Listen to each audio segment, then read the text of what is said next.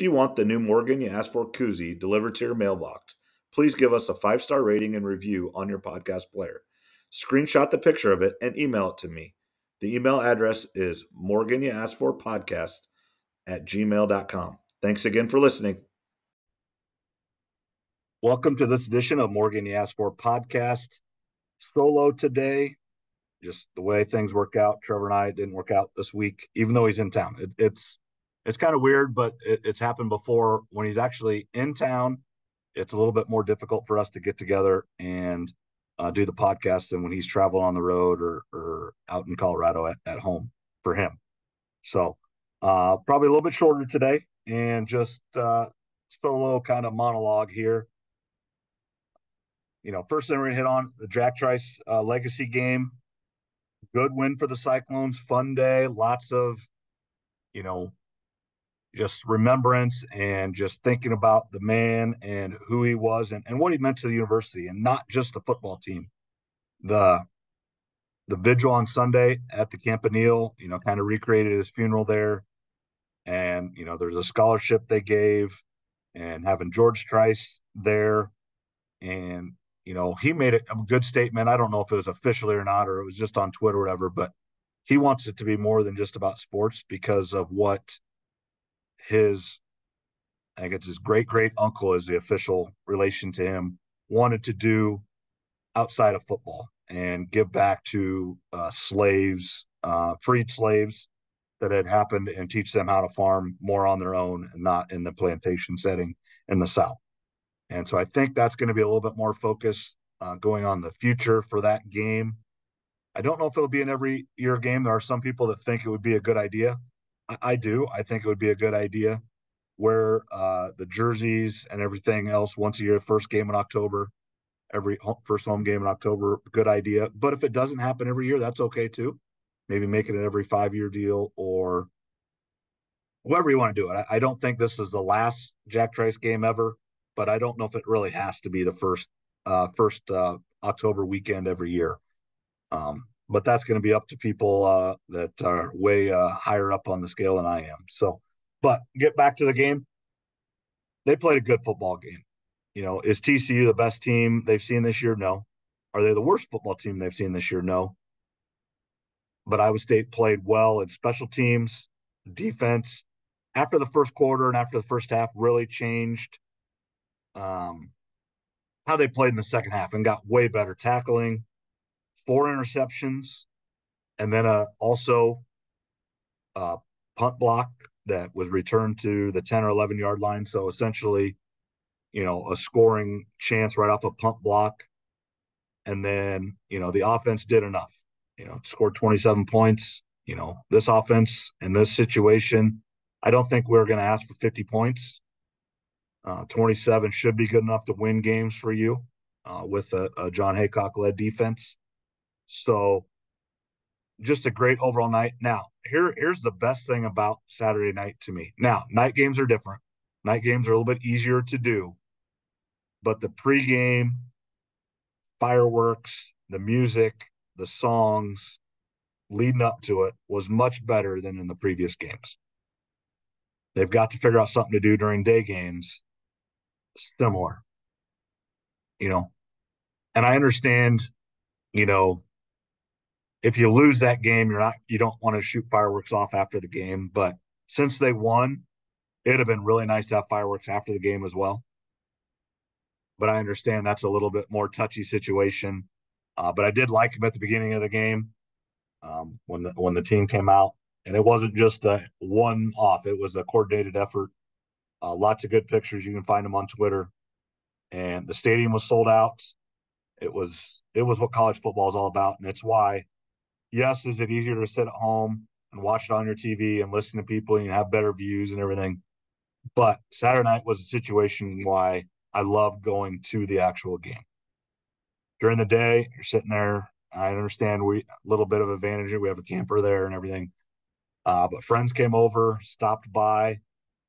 High school friend stopped by with his two boys for a few minutes, and then you go into the game and, and enjoy it uh, with my son and dad and one of my son's friends. So just a great, great, great night for Cyclone football. Uh, and then looking ahead to this week, uh, tomorrow uh, morning, 11 o'clock at Cincinnati. It's a game you can win. Um, they're three and three in the season. You go win that one, you're four and two. You're back into the bowl conversation when you were left for dead after the Ohio game, and, and I was probably one of them. But give Iowa State coaches credit. They've changed offensively on what they do. And in doing so, they've opened up the running game a little bit better. And then the other thing, I think the team has just gotten a little bit better each week. And that's what you want to see is your team getting better. And historically, under Matt Campbell, Iowa State has not played their best football in September. They played their best football in October and into November. You know, for a long, long time there, Brock Purdy never lost a game in October, and he was a four-year starter. So that's a lot of football games. And now they're kind of, you know, coining it Rocktober for for Rocco. And I hope that's the case because they have a chance here. You know, you, you win the game last week at Cincinnati, then you have a bye, and then you're at Baylor, who is not playing good football right now. So you've got a chance here over the next few weeks to change the outcome or the fortune of the season and give yourself a chance at postseason. And for a team like this, that postseason and having those extra practices and everything else are so, so important. And so, you know, I, am going to make a prediction here. Iowa State wins the football game 28 24. It's going to be a hard fought game. It's going to be a great football game and playing at uh, a new place that Iowa State has never played. They've never played Cincinnati before. Uh, there are a couple Ohio kids, you know, a couple Cincinnati kids there that uh, are going home. You know, obviously Campbell's from there. I don't know. I don't know my Ohio geography great. Um, it's not right by where Matt Campbell is from and his coaching staff, but it's close enough. And they do like to recruit that area, and they're going to be fighting a lot more in that recruiting battle since Cincinnati is now in the Big 12. You know, if you wanted to play in the Big 12 before or whatever, you could go into Cincinnati and say, hey, we're a Power Five program. If you don't want the Big 10, SEC, ACC, you know, we're choice. Now Cincinnati can say, hey, now you can stay home and still play in the Big 12. So Iowa State's recruiting got a little harder out there, and that's okay.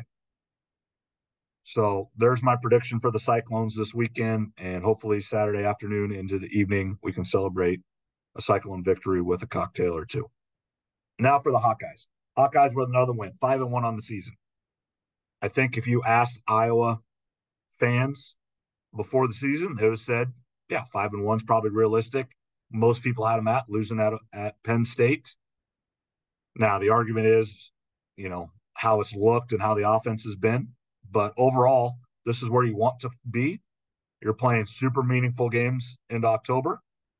You know, Iowa State's not playing for uh, a, a chance at the Big 12 title game. They're out. Even though they've only lost, I mean, I guess technically they're not. They've only got one loss in the conference. Um, but realistically, it's not true. Well, Iowa's the opposite. They go into Wisconsin, they win this football game. They're in the driver's seat, I believe, for the Big Ten West and then you've got a one game, essentially a one game playoff that it does not look good. I mean, they they are not the football team that Penn State, Ohio State, Michigan looks to be, but things do happen, and you just got to get there to uh, have yourself a chance. You know, if you don't get there, you don't have a chance. So, um, this is, you know, kind of the biggest rivalry in the Big Ten West over the last, you know, 20 years. The winner of this game has represented the West you know, several times in this game. Now, Wisconsin has kind of dominated, you know, over the last 15 years this this rivalry. Uh, but Wisconsin has a new coach this year, Luke Fickell, who left Cincinnati. We just talked about them. He's a good coach, but he does not have all his own players yet. Now, transfer portal helps with that, so he's a lot closer than coaches in previous years and everything. And you're able to transfer your team to what you want way faster, but they're not there yet. And, but also, he's a Big Ten guy, Ohio State guy through and through. And so he understands what Wisconsin is. Um, yes, they're running the technically the air raid with their offensive coordinator and stuff, but they still run the football. They're still Wisconsin. So, not gonna, you know, I don't think this game's to be 50 to, to 35. Uh, actually, the over under is like 34 and a half, I think. Uh, I, I was told yesterday. I didn't. I haven't looked at it, and the spread's ten. So that's you know predicting essentially a, a twenty three to thirteen game, or you know, or you know, twenty two to to twelve game, whatever it is. There, right in that that thing. I do think it's going to be a little bit higher scoring than that. Um, my prediction is Iowa does go out and win this football game, twenty four to twenty. Um, you know, not not a great output on the offensive end, but I, I think in this situation, and, and, is nine to six win is okay in in this game because this game is just all about winning. I don't care if you did have, you know, the best offense in the country. This is just an important game to win, and and I do think some Hawkeye fans, if they go win this game, no matter what the score is, will get off their back a little bit because you know, Kirk Ferentz is, is paid to win football games. He's not paid to have shiny offense. And to win games against Wisconsin, um, it's not always going to be shiny. And, you know, if it is, great, but just win the football game. Now, they go out and get beat 24 to 7. We got a whole different conversation. I will be, you know, getting more on the offense needs fixed, time for some changes but I, I do not see that happening. But I guess it could. So there's there's my Hawkeye, you know, kind of predictions and and everything and views there. Now on to the NFL football. Bears won a football game. Yeehaw! They're still not good. Um, just lowering their chances to get uh, Caleb Williams. Uh, but they have a chance this week as well. Um, playing Minnesota. Um, you can win two or three, I think, uh, but you don't want to win too many more than that. And then obviously uh, for the Bears because of the trade last year. You don't want the Panthers to win very many either. Really, the talk of the NFL is again the 49ers and Brock Purdy. He's still undefeated in the regular season and still undefeated on games he finishes. Um, he's just playing really good football, and that team is a really, really good football team. They're on a collision course over the next few weeks to play uh, Philadelphia, who's still undefeated as well. And obviously, those are the two teams that played in the NFC Championship game. So, you know, just those teams are the top teams in the NFL right now. And they just keep doing what needs to be done to win football games. And Brock Purdy continues to just do what he's supposed to do. And everybody says this quarterback can go do that. Well, they've tried it with several quarterbacks, and, and he's been the best one. I'm not saying that if you know if he goes to the Panthers. And is he doing the same stuff? Probably not. And if some of these quarterbacks aren't as good as a situation, we're with the 49ers, would they be better? Probably. I think Kyle Shanahan is doing exactly what's best for his team and what's best to put Brock Purdy and his team in the best situation to win and be successful. And that's your job as a coach, is to put your team in the best uh, situation to be successful. And then hopefully it works out for you. And then this is one, you know, we do not talk a lot of baseball on this podcast, but playoff baseball is different. It's one of my most favorite things to watch. Last, I'll use it last night as an example. I watched Houston or uh, Philadelphia and Atlanta play baseball. I did watch a little bit of Houston, West Virginia. I did not see the ending of that, where the two big plays in the last 30 seconds and the Hail Mary win for Houston. Uh, but I did watch some of that game, not a lot of, you know, a little bit of interest there because uh, what the Big 12 there. Uh, but I watched the baseball game. And actually, when the baseball game got over, I turned over to the football game and it was over. So I did not watch a snap of the NFL game. I watched uh, the baseball game. Great game, home runs.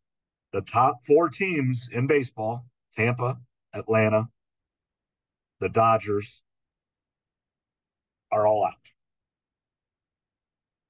Now, and, and they've only got one win. Atlanta was the only one with the win. You know, and Baltimore would be that four team. They all got swept Atlanta did win one game. Lots of reasons why. I don't know. It's just what I watched is better pitching and better timely hitting. I mean, that, and I understand that's baseball, but the pitching that is being done is some teams are made for 162 games and you use those analytics. You need five, six starters. Well, you don't need five and six starters right now. You got two.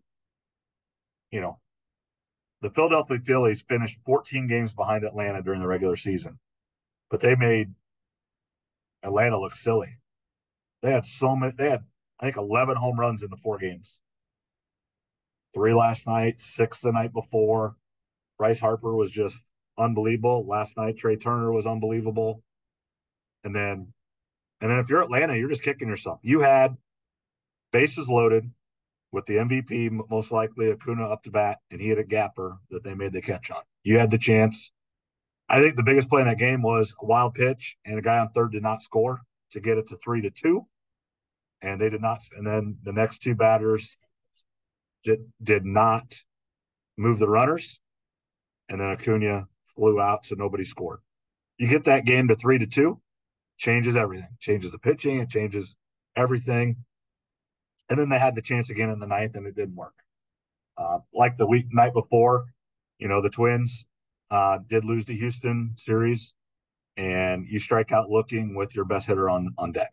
That's that's frustrating. You got to find one of those guys. Got to find a way to get on on base. I understand Pressly's really really good, one of the best uh, closers in baseball, but you got to find a way to get on. So really, that's uh, podcast today. Thank you for listening a little quite a bit shorter today, and obviously solo. Enjoy your weekend, and hopefully Trevor will be back next week, and we'll we'll get together and do uh, one together next. You know, usually on Wednesday nights. So, thanks a lot for listening, and we'll uh, talk to everybody again next week. Thank you for listening to Morgan Asked for podcast. Please like, subscribe, and rate the podcast on your podcast player to help spread the podcast out to bigger audiences.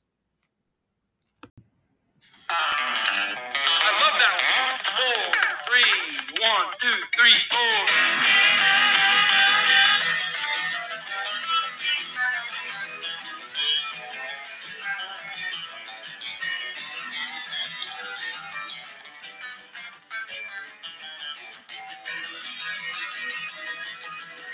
keep drinking fever that I cannot shake. And those girls downtown are more than I can take. High waisted Rockies and the sailors' mouths, and the boys in the back of the bar.